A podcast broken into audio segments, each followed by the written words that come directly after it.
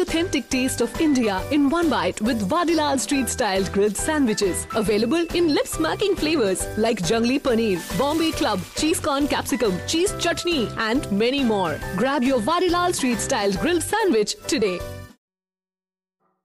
காதல் செய் ராவணா அத்தியாயம் இருபத்தி எட்டு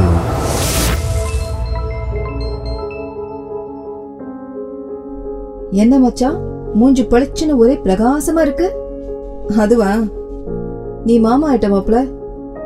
எண்ணி ஏழு மாசத்துல உனக்கு மருமகனோ மருமகளோ வரப்போகுதுடி. என வெட்கம் மேலிட சொன்னவனை பார்த்து அழகாக புன்னகைக்க தீயா வேலை செஞ்சிருக்க போல. இதுல வெக்க கன்றாவி வேறையா? பார்க்க சகிக்கல. என அவனின் வெட்கம் கண்டு கேலி செய்திட ஏன்? அங்க மட்டும் எப்படியா? மகள் மாதிரி ஒரு அமைதியான பொண்ணு கிடைக்க கொடுத்து வச்சிருக்கணும். யாரு? அவ அமைதி. நீ பார்த்த. அட ஏண்டா. இன்னைக்கு காலையில கூட பவள பாட்டிய பார்த்து அந்த குதி குதிச்சா. காலையில் அவள் இழுத்து சொருகிய புடவையோடு நின்ற காட்சி முன்வர புன்முறுவல் தோன்ற இப்ப எதுக்குடா சம்பந்தமே இல்லாம சிரிக்கிற? என் தங்கச்சி எதுவும் காலையில உன் மண்டைய பூரிக்கட்டையால பொழந்துருச்சா டேய் மாப்பிள டேய்! என வளவன் கனவில் மிதந்த ராவணனை உலுக்கி நிகழ்வுக்கு கொண்டு வர இல்ல மச்சான் எனக்கு உதவி செஞ்ச பவளத்துக்கே இந்த அடினா எனக்கு ஐடியா கொடுத்ததே நீதான்னு தெரிஞ்சா உன் நிலைமை என்னன்னு நினைச்சேன் சிரிச்சேன். எது? அடே கொலகர பாவிகளா? ஏதோ மாப்பிள்ள நல்லா இருக்கட்டும்னு ஐடியா கொடுத்தா என் கதையை முடிச்சிருவாங்க போல இருக்கே. புருஷன் பொண்டாட்டி எப்படியோ போங்கடா அடே இதுக்கு மேல நான் வரல சாமி. என மகளின் கோவத்தை நினைத்து பம்மியவனாக வளவன் சொல்ல அப்படியெல்லாம் சொல்லக்கூடாது மச்சான்.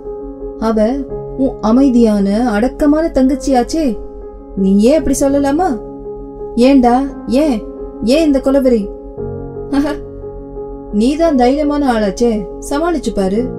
சிரிச்சது போதும். இப்ப எங்க போயிட்டு இருக்கோம் நமக்கு கிடைச்ச தகவலை வச்சு இப்போ அரிசி ஃபேக்டரிக்கு தான்.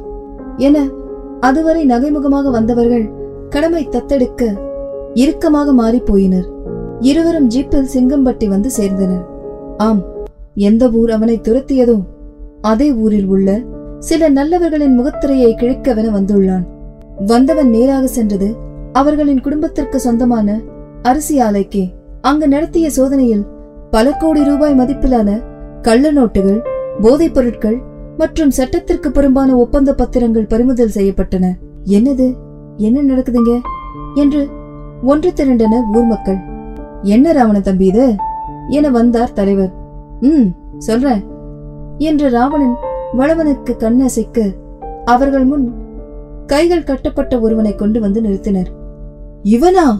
என சிலர் அதிர்ச்சியிலும் சிலர் இவன் எப்படி இங்கே? என்ற ஆச்சரியத்திலும் ரோடு கான்ட்ராக்ட்ல இந்த ஊரை ஏமாத்திட்டு ஓடி போன அதே பழனியப்பந்தான் இவனை ஜெயில போடாம இங்க ஏன் தம்பி கூட்டிட்டு வந்திருக்கீங்க? அத அவன் வாயாலே சொல்லுவானா? நீங்க கேப்பீங்களா?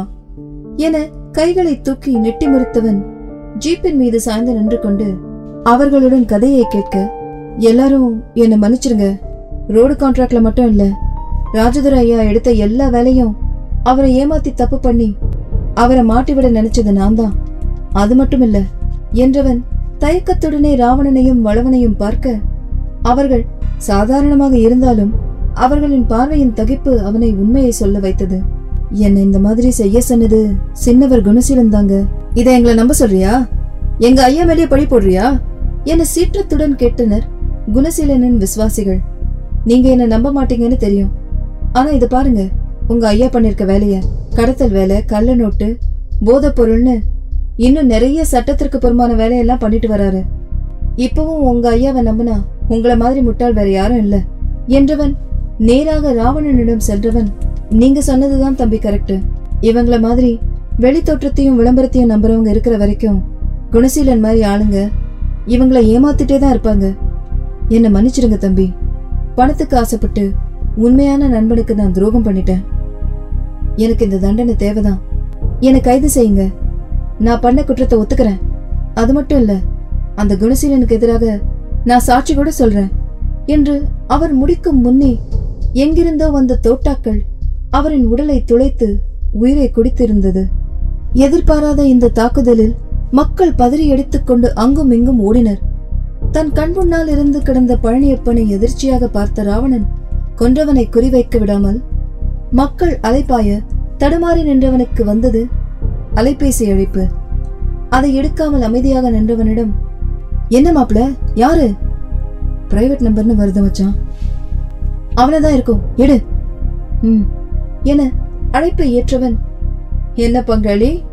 பழனியப்பன் செத்துட்டானாமே. ஐயோ பாவம். அப்புறம்? அடுத்து என்ன பண்ண போற?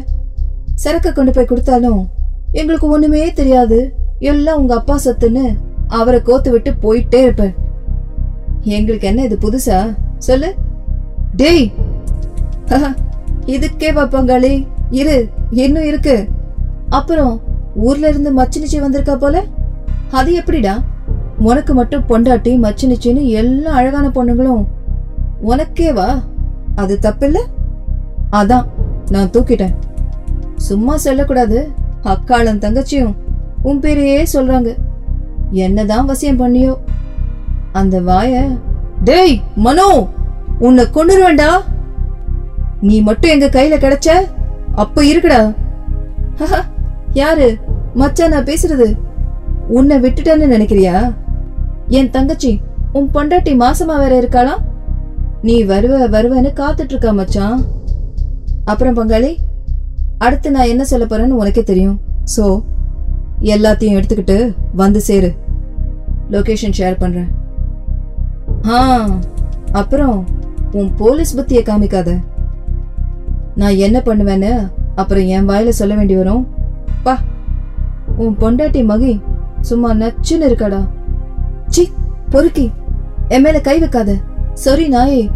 என் அத்தா வருவாருடா. என சொல்லிக் கொண்டிருக்கும் போதே பலார் என அறையும் சத்தம் தொடர்ந்து ஆ! என மகளினியின் அலறல் சத்தம் ஒலிக்க அங்கேயே துண்டிக்கப்பட்டது அழைப்பு. மனோ! என ராவணன் காட்டு கர்ஜனையில் பூமியும் சில நாழிகள் தன் சுற்றலை நிறுத்தியதோ புள்ளினங்களும் விலங்கினங்களும் உறைந்துத்தான் நின்றனவோ?